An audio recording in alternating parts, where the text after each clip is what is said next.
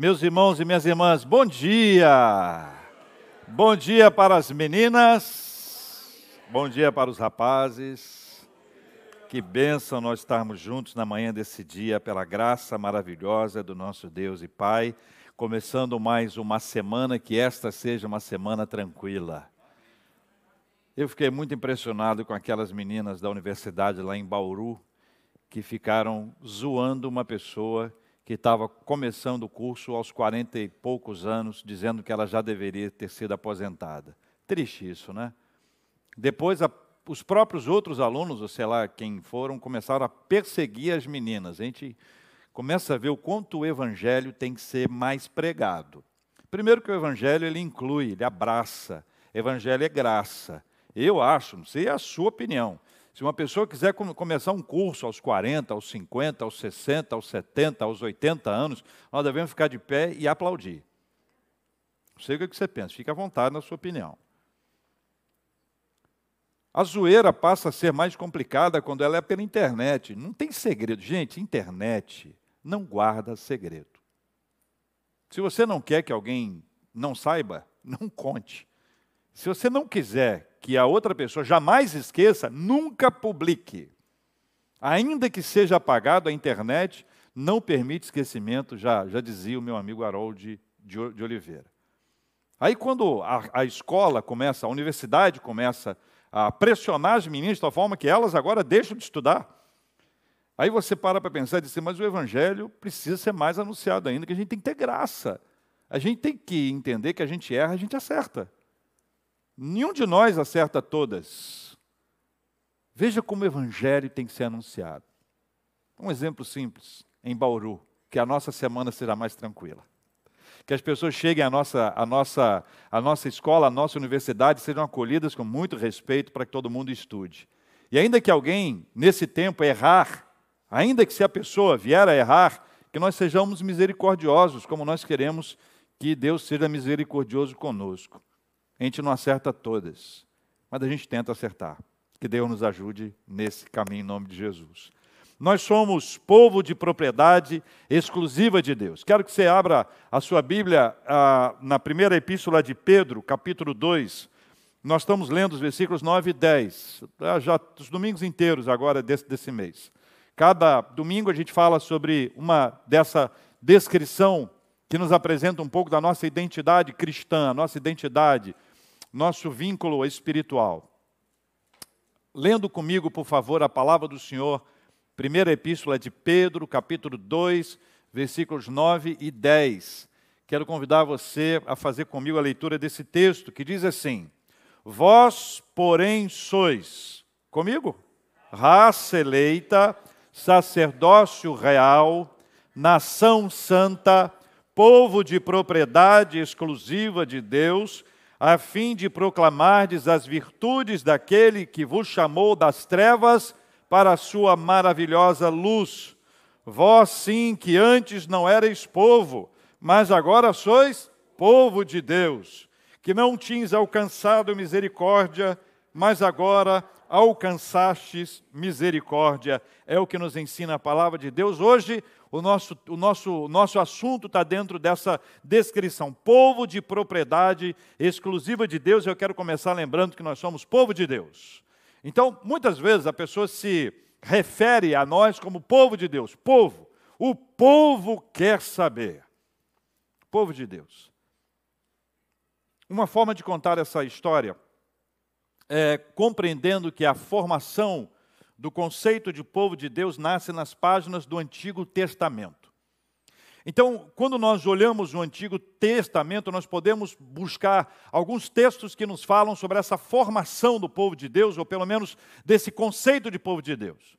Um desses textos é o texto de Gênesis, capítulo 12, versículos 1, 2 e 3, que eu quero pedir que você faça a leitura bíblica comigo. Diz assim o texto da palavra do Senhor: Sai da tua terra da tua parentela e da casa de teu pai, e vai para a terra que te mostrarei. De ti farei uma grande nação, e te abençoarei e te engrandecerei o nome. Se tu uma bênção. Abençoarei os que te abençoarem, e amaldiçoarei os que te amaldiçoarem.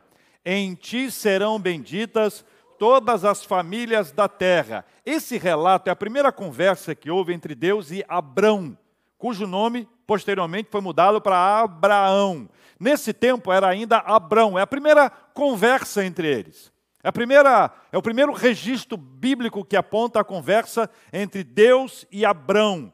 E aqui tem duas coisas que são muito preciosas. Deus faz a ele duas promessas, estão aqui no texto, e Deus dá a ele um propósito.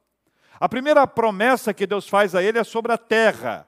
Curiosamente, para receber a terra, que ele não via, porque o texto diz: Para a terra que eu te mostrarei, era uma terra no futuro, era uma terra que ele não era uma terra concreta, ele não estava com os pés na terra.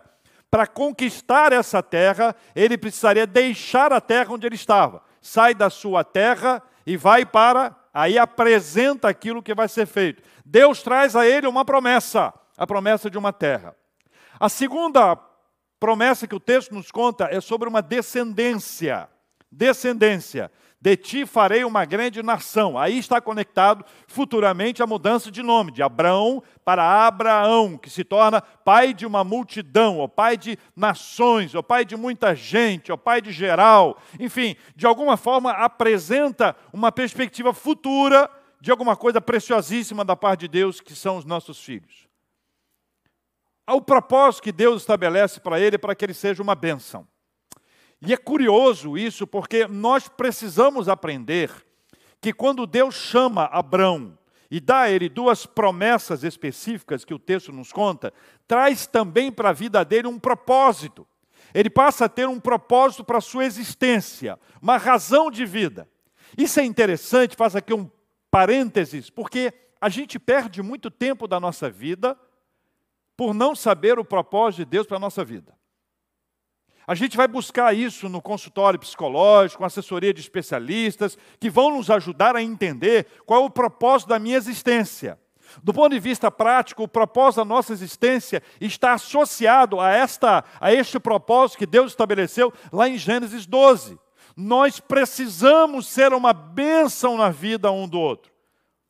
Nós precisamos chegar a um lugar e declarar a bênção de Deus não apenas com a nossa palavra, mas com as nossas atitudes. A gente precisa de gente que é tempero, sabe? Que fica bom. Tempero que não é nem muito e nem pouco. O tempero que agrada. Aquele tempero que muda o ambiente, que muda a temperatura do, do, do, do, lugar. Que as pessoas são, de alguma forma, impactadas pela presença daquele que se torna uma benção. Esse texto nos conta que Deus deu a ele duas promessas terra, descendência e um propósito, ser uma bênção. Des, dentro dessa perspectiva da promessa de Deus de uma descendência, nascem os filhos que vêm aí. Você conhece a história? Ismael, filho de Abrão e Agar, mas a promessa de Deus era para ele e para Sara. Daí nasce Isaac. Abraão, Isaac.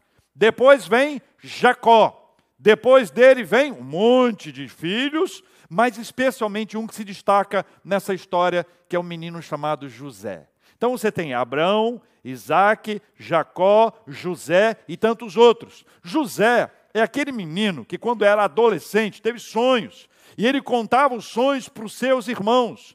E fruto desses sonhos, seus irmãos ficaram indignados com ele, porque os sonhos apontavam que ele teria um papel central ele seria um protagonista e os seus irmãos seriam coadjuvantes, quase que pudessem assim se inclinar para servi-lo. Eles ficaram indignados, tomaram uma decisão. Olha que coisa doida! Resolveram matar o irmão.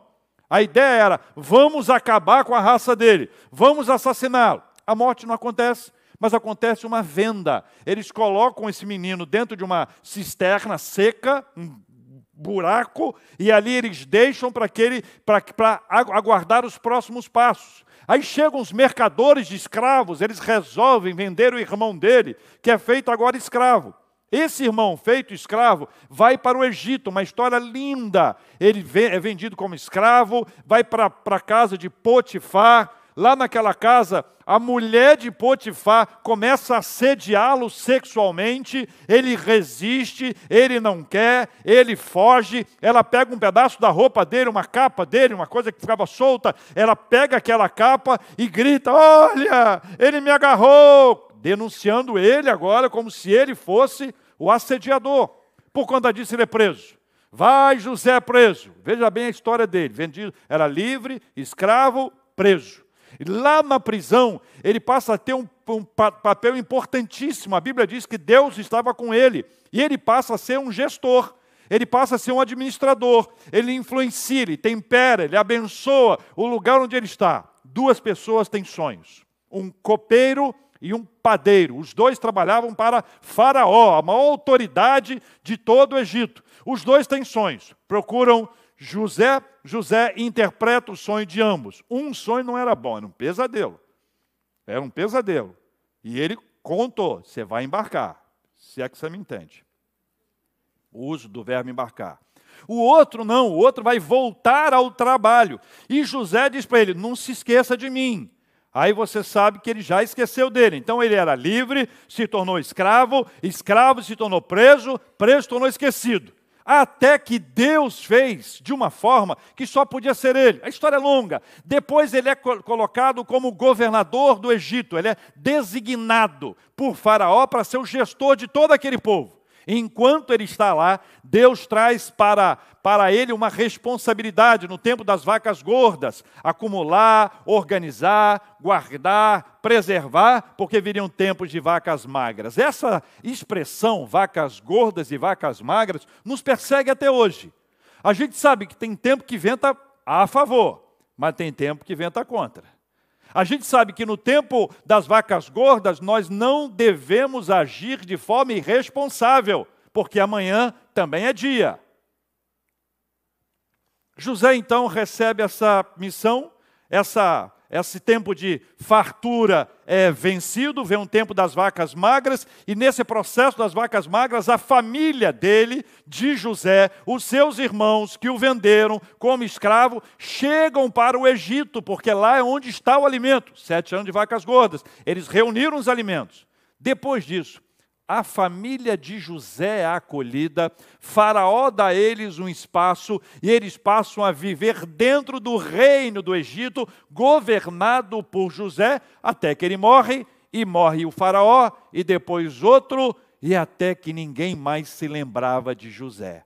Nesse meio tempo, o povo de Deus que lá estava, os filhos de, de Israel, começa a crescer, multiplicar, um número tão grande que o faraó ficou preocupado. Se esse povo se rebelar, nós estamos perdidos. Vamos torná-los agora escravos. Então, livre, escravo, presidiário, esquecido, governador, e os descendentes deles agora se tornam escravos. Essa é a construção do povo. Nesse momento, entenda bem, existe uma, uma observação clara: esse povo se multiplicou, ele cresceu numericamente. É a comprovação de que a promessa de Deus havia se concretizado. Eles agora tinham uma descendência enorme, chamados filhos de Israel, eram muitos, eram inúmeros, mas eles estavam presos, eles estavam escravizados.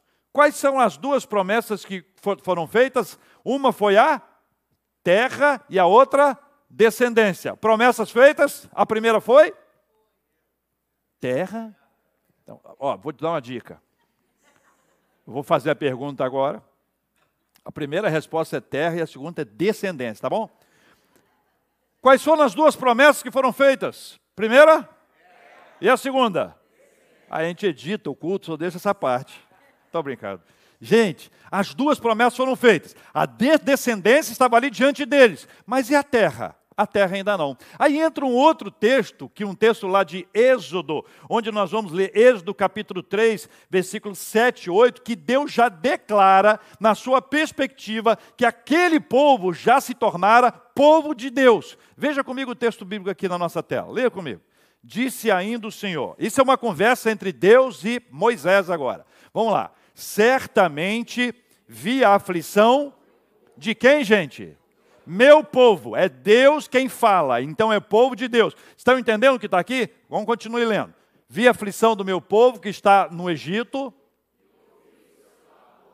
por causa dos seus exatores, conheço-lhe o sofrimento, por isso desci a fim de livrá-lo da mão dos egípcios e para fazê-lo subir daquela terra a uma terra boa e ampla, terra que mana leite e mel, o lugar do cananeu, do eteu, do amorreu, do ferezeu, do eveu e até do jebuseu, que a gente não tem ideia quem sejam essas pessoas. Deus está declarando agora que essa terra será conquistada, que a promessa da descendência já havia se concretizado que a promessa da terra está para ser concretizada. Então, essa é a construção. Depois disso, eles saem do Egito, eles vão para a terra prometida, eles se assentam lá, colocam os pés no lugar onde Deus havia prometido para eles, e você vê essa construção desse conceito de povo de Deus se tornando realidade na mente do povo do Senhor, especialmente a partir desses dois textos que você consegue ler comigo. Mas eu quero chamar você a ler mais um texto. Um outro texto, esse texto agora de Crônicas, que mostra o papel preponderante do povo de Deus para o planeta. A perspectiva da importância geopolítica no seu tempo, a construção da ação de Deus por meio do seu povo e o papel que o povo precisa ter. Texto que você já conhece. Segunda Crônicas 7,14, que diz assim: Se o meu, ó, se o meu povo, continue, se chama pelo meu nome, se humilhar e orar e me buscar e se converter dos seus maus caminhos, então eu ouvirei dos céus, perdoarei os seus pecados e sararei a sua terra. Veja, se o meu povo, Deus trouxe esse olhar para o povo como povo dele. Essa é uma marca do povo, povo de Deus. Aí você conecta Antigo Testamento com o Novo, quer dizer, você vai observar na genealogia de Jesus isso. A perspectiva neotestamentária do povo de Deus tem sua gênese em Mateus capítulo 1, versículos 1 a 17, na famosa genealogia de Jesus. Vai apresentar Jesus como filho de Abraão e filho de Davi, e vai mostrando passo a passo das conexões históricas para que nós pudéssemos linkar Antigo Testamento com o Novo, a perspectiva de povo de, de, de, Deus no antigo e o povo de Deus no novo, como a igreja. Essa é a conexão que há.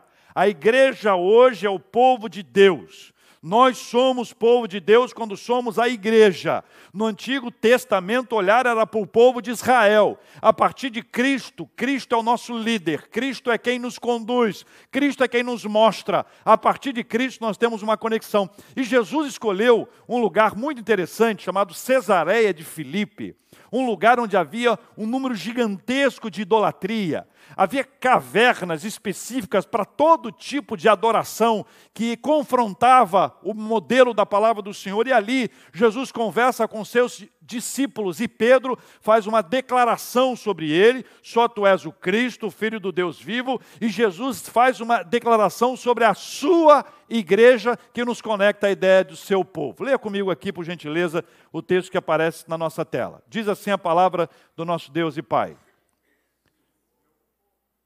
Também eu te digo que tu és Pedro, e sobre esta pedra edificarei a minha igreja, e as portas do inferno não prevalecerão contra ela. O que, que nós temos aqui? Nós temos o olhar da minha igreja.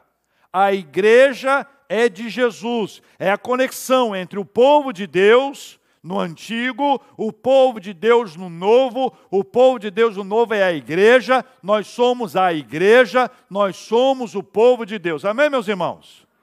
Mas isso foi de graça? Não, houve um preço caríssimo a ser pago. A relação de Cristo com a sua igreja tem dois ingredientes fundamentais. Um deles é amor. Amor. Quem que lembra de cor João 3,16? Porque Deus amou a maneira que deu seu Filho unigênito, para que todo aquele que nele crê não pereça, mas tenha vida eterna. Deus amou o mundo de tal maneira que deu. Então você tem um aspecto de amor, e o segundo aspecto é doação. Amor e doação. Acompanham a construção da igreja. Todas as vezes que alguém falar sobre igreja, lembre-se disso. A igreja está associada a dois elementos fundamentais: amor e doação. Deus nos amou e se doou. Amor e doação. E aí o apóstolo Paulo escreve isso de uma forma linda para mostrar e comprovar que nós somos comprados. A doação foi uma compra, uma aquisição por meio do sangue de Jesus. Veja o que diz comigo aqui, 1 Coríntios capítulo 6, versículo 20, depois o 7, 20, 23. Primeiro 6, versículo 20. Porque fostes comprados por preço. Agora, pois, glorificai a Deus no vosso corpo. 7 23. Por preço fostes comprados não vos torneis escravos de homens. Nessas duas referências, nós vamos identificar que o povo de Deus foi comprado pelo sangue de Jesus. Então, para nós sermos hoje igreja, para nós sermos povo de Deus hoje, o amor e a doação se juntam, se unem, e a revelação desse amor e a doação é o sangue de Jesus. Ele comprou a igreja, ele se entregou pela igreja. Nada disso foi gratuito ou sem sacrifício. Tudo isso foi fruto do esforço, da dedicação e da entrega de Jesus Cristo na nossa vida. Nós somos povo de Deus e somos povo de Deus por meio de Jesus. Amém, meus irmãos? Veja o que diz João capítulo 6, versículo 37. Todo aquele que o Pai me dá, esse virá a mim e o que vem a mim, de modo nenhum o lançarei fora. Algumas promessas de Cristo são muito lindas. Uma delas é essa: que ele jamais lançará fora aqueles que o Pai levou para ele. É uma marca, há um compromisso nós não somos rejeitados, nós não somos abandonados, nós não somos dispensados, nós não somos cancelados, nós somos preservados, nós somos protegidos, nós somos guardados pelo nosso Senhor. Aquele que integra o povo de Deus, que é lavado e remido no sangue de Jesus, aquele que foi comprado no sacrifício de Cristo, recebe a sua marca. E aquele que recebe essa marca passa a ser propriedade exclusiva de Deus. Veja, irmãos, que o Senhor nos fala por meio da Sua palavra sobre propriedade exclusiva.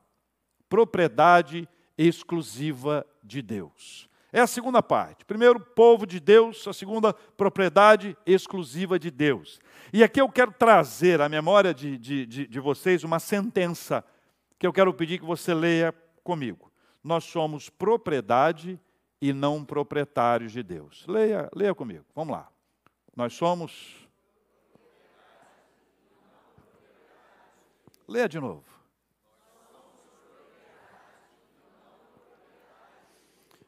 Você concorda? Dá uma olhadinha para a pessoa que está do seu lado e vê se ela concorda também. Está concordando? Pergunta aí. O que está achando? Hum? Você que está em casa, deixa na nossa tela em casa aí, por gentileza, queridos. Somos propriedade e não proprietários de Deus. É verdade ou não, meus irmãos? Agora, na prática, comportamento na prática.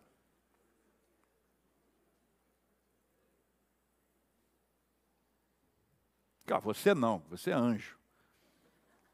Mas muita gente quer inverter a sentença. Muita gente olha para essa frase de forma diferente. Na verdade, entende que Deus é minha propriedade e não o contrário. Como se Deus pertencesse a nós. Ou seja, se alguém imaginar, se alguém imaginar que Deus é fruto da mente humana, ele é proprietário de Deus, que ele criou. Deus de acordo com a minha imaginação. Pessoa diz, ó, eu imagino Deus assim, assim. Deus é seu, você é proprietário dele. Mas não é o que a Bíblia ensina. A Bíblia diz que Deus, ele é proprietário e nós somos propriedade. Isso muda completamente a nossa perspectiva, porque isso desenvolve para nós um relacionamento com Ele em que nós somos servos e Ele é Senhor onde nós nos submetemos a Ele e não exigimos dele alguma coisa. Onde você e eu, nós não podemos exigir de Deus, Deus, eu quero que o Senhor faça isso, isso, isso, isso, isso, e ainda assina dizendo, em nome de Jesus, como se Deus fosse obrigado a fazer alguma coisa que nós estamos falando em nome de Jesus. Ou ainda, se Deus não fizer, nós ficamos zangados com Ele. Estou de mal. Estou dando um tempo. Nossa relação está muito. Foi abalada. É possível perceber que ao longo dos anos, alguns não religiosos vivem como se Deus não existisse. Mas também é possível dizer que alguns religiosos vivem como se Deus não existisse, se eles não existissem. Deus não é propriedade nossa, Deus é o nosso proprietário. Ele é que manda nessa história. Ele é quem estabelece a ordem. Ele é quem mostra o rumo. Ele é quem abre os nossos olhos. Deus não é do tamanho da gente. Nós não podemos diminuir Deus ou adequá-lo à nossa perspectiva. Não é a minha experiência que define quem é Deus. Quem define quem é Deus é a sua palavra. Porque se a sua experiência definir quem é Deus, você vai estabelecer a partir da sua experiência algumas doutrinas, ou vai exigir normas, ou vai encaminhar preceitos que ao longo do tempo eles caem em desuso porque não foram encontrados na palavra de Deus. Mas quando nós enxergamos a palavra do Senhor, nós entendemos que nós não dependemos da nossa imaginação, tampouco da nossa experiência, para definirmos quem é Deus. Deus é maravilhoso, é poderoso, é Senhor, Ele é o proprietário e nós somos propriedade dEle. Amém, meus irmãos? Eu li um artigo de um pastor, um autor, que ele, ele disse assim: Cristo é o protetor e o guardião do seu povo. Ele sabe o que necessitamos seus cuidados se estendem até as coisas mais insignificantes, até os nossos fios de cabelo. Quando nossos inimigos nos querem fazer mal, Cristo pode transformar isso em bem. José teve essa experiência. Aqueles que o temem, mesmo que passem dificuldades e aflições, herdarão a vida eterna. Ele disse: Eu lhes dou a vida eterna, jamais perecerão, e ninguém as arrebatará da minha mão. Aquele que meu Pai me deu é maior do que tudo, e da mão do Pai ninguém pode arrebatar. Nada pode arrebatar as ovelhas de sua poderosa mão. Ele também enviou o seu Espírito Santo para garantir fé em suas promessas e gerar forças naqueles que desejam servi-lo com alegria. A parte final, preste atenção. Não existe consolo maior aqui na terra do que isto: ser propriedade do amor tão bondoso de Jesus Cristo. Este é o nosso único conforto na vida e na morte. Louvado seja o nome do Senhor. O texto diz que nós somos propriedade, mas diz também que é propriedade exclusiva. Isso deve nos ensinar alguma coisa. Nosso chamado não é para sermos tão somente povo de Deus, mas propriedade exclusiva e, obviamente, não compartilhada. Deus quer de nós exclusividade e isso não é brincadeira. Dois momentos no passado, no Antigo Testamento, servem para ilustrar. Josué liderou a conquista da terra prometida. E ao final do seu ministério, em Josué capítulo 24, ele faz um desafio ao povo.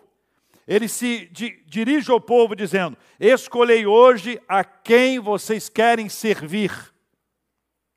Se aos deuses a quem serviram vossos pais que estavam da além do Eufrates, ou aos deuses dos amorreus em cuja terra habitais. Aí ele conclui dizendo um versículo que muita gente conhece: Eu e a minha casa serviremos ao Senhor. Josué está dizendo: olha, exclusividade para Deus, não há como compartilhar. Mais adiante, Primeiro livro dos Reis, capítulo 18, versículo 21, Elias se dirige ao povo de Deus e diz assim: Até quando cocheareis entre dois pensamentos? A ideia é que você está, ora está em um lado, ora está em outro lado. No contexto dele, alguns que ali estavam, que eram povo de Deus, entre aspas, estavam divididos entre Baal e entre Deus. E Elias diz: vocês precisam definir vocês não podem ficar cocheando entre dois pensamentos. Ou é a Deus, ou é a Baal. Essa é uma decisão de cada um. Isso nos traz à mente esse princípio da exclusividade.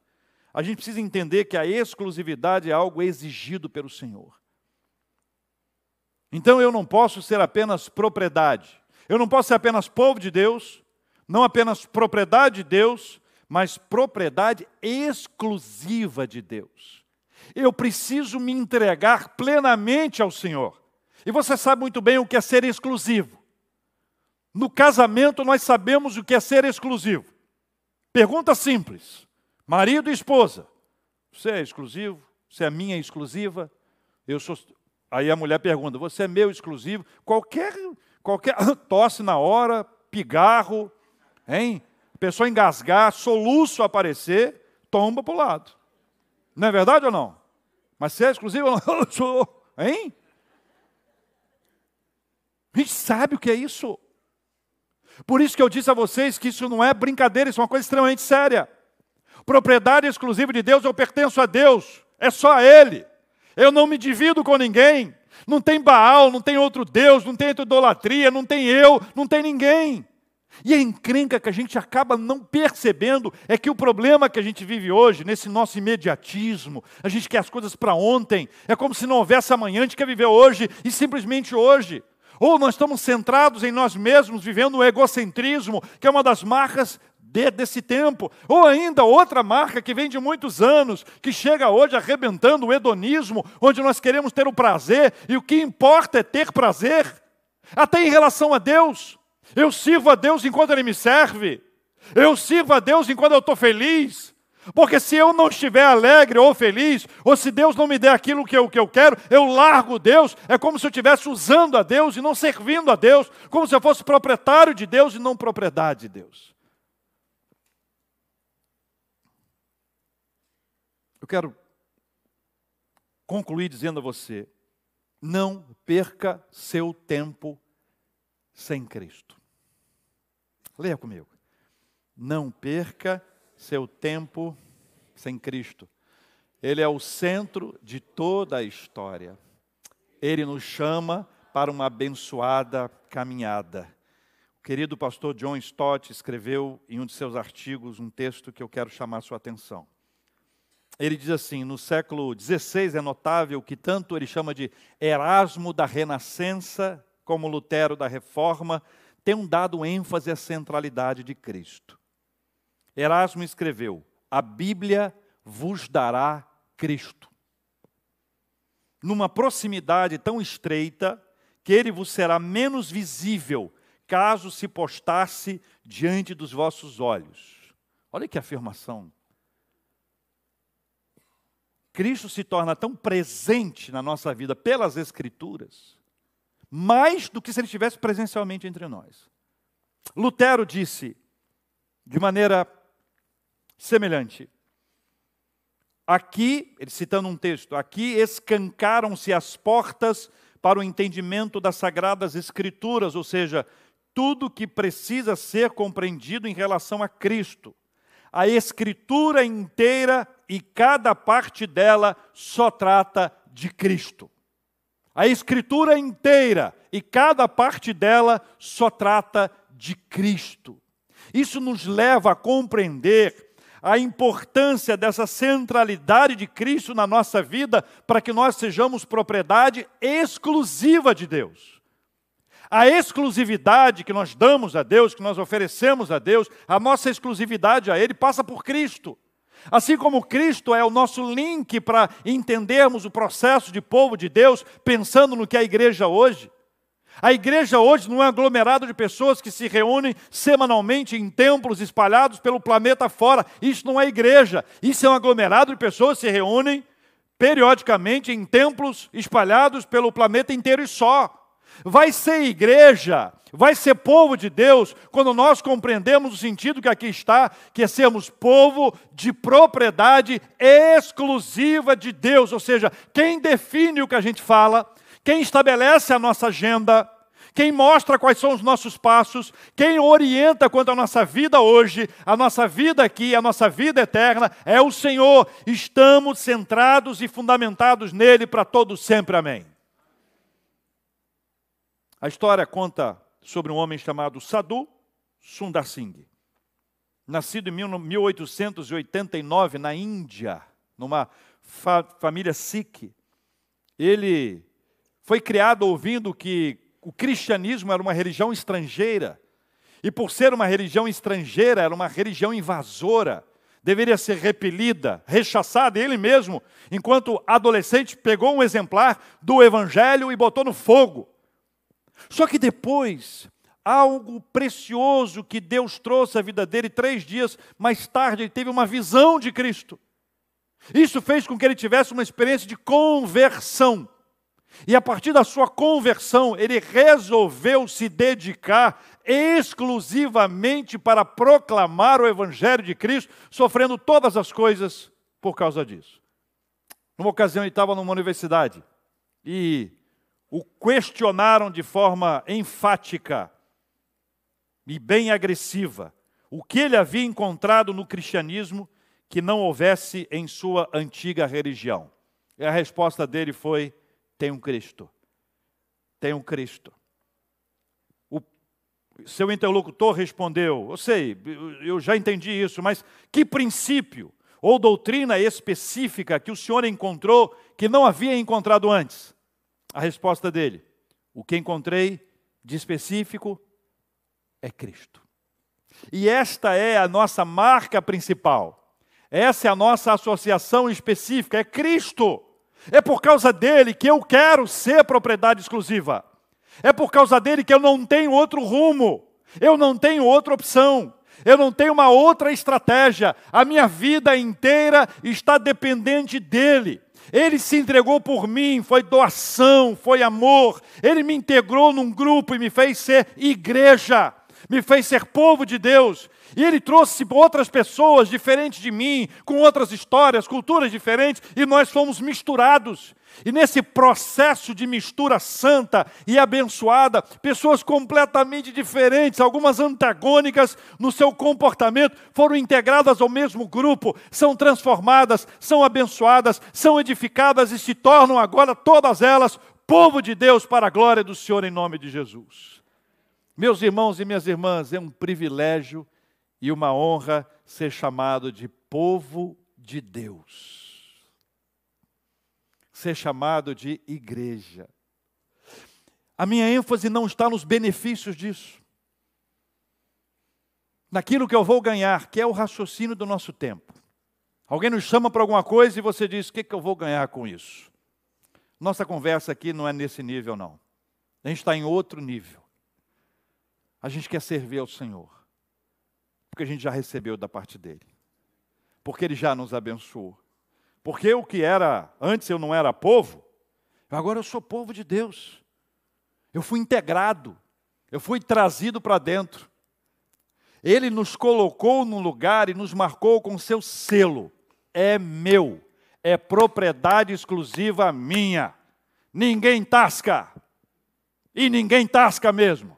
Porque aonde Deus colocou a mão, por quem Deus revelou o seu amor, por quem Deus morreu e sobre quem está o sangue de Jesus, não há quem possa nos tocar. Louvado seja o nome do Senhor. Nosso nome passa a estar naquela lista. Imagine comigo uma lista no céu, só para imaginar. Saber se eu entro nessa nesse condomínio aqui. A gente vai nos condomínios, se não tiver o nosso nome ali, Aí a gente vai ver que o nosso nome está lá. E ninguém mais tira. Você não precisa ganhar um carro novo. Você não precisa ganhar um apartamento. Você não precisa ganhar um, sítio. Uma... Não é esse o nosso assunto. Você compreende isso? Se você já visitou alguém em hospital, uma pessoa nos momentos difíceis dela, ou se você mesmo já esteve lá, pastoreando ao longo desses anos, visitei inúmeras pessoas em momentos diferentes nos hospitais. Nunca vi, nunca ninguém me pediu, no momento de dor, de sofrimento, de angústia, pastor, ora por mim que eu quero um celular novo. Pastor, ora por mim que eu quero, estou querendo comprar um apartamento. quero um carro. Ninguém. Sabe por quê? Porque naquela hora a gente sabe o que é que importa. A pessoa quer sair dali, ó.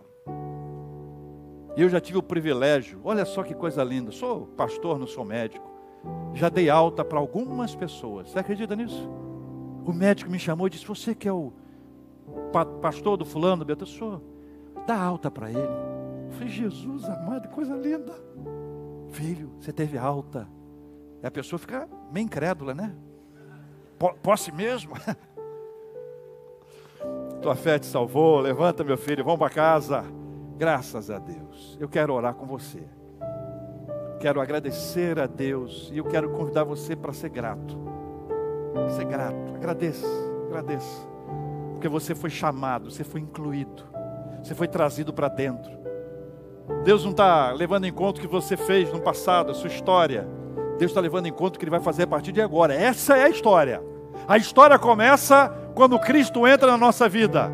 O povo de Israel só virou povo de Deus quando Deus entrou na vida deles. A igreja, um monte de gente, só se torna igreja quando Deus entra na vida deles. Nós só nos tornamos povo de propriedade exclusiva de Deus quando Deus entra na nossa vida. Ore por isso hoje. Peça ao Senhor Pai, entra na minha vida.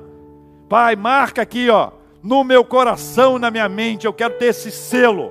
Povo de propriedade exclusiva de Deus. Eu sou de Jesus e ninguém tasca. Um pastor, em algum vídeo que eu vi, ele mostrava assim, ó. Gostei disso. Ó, eu tenho uma etiqueta aqui, ó. Eu tenho uma marca aqui, ó. Eu sou é de Jesus. E aí, a gente vai enfrentar os dias de sol e também os de chuva. Gente vai enfrentar os tormentos da nossa vida, os desertos, sem pestanejar. Eu fui abandonado, Deus me deixou. Não, Deus está aqui comigo, eu sinto a presença dEle, apesar dos pesares, apesar do sofrimento, apesar da luta, apesar do luto. Deus está comigo, Deus está com a gente e nós vamos avançando dia após dia, porque nós somos povo de propriedade exclusiva de Deus palavra do Senhor diz: porque dele e por meio dele e para ele são todas as coisas. A ele, pois, a glória eternamente. Amém. Deus amado, quem somos nós para termos o nosso nome associado ao nome do Senhor?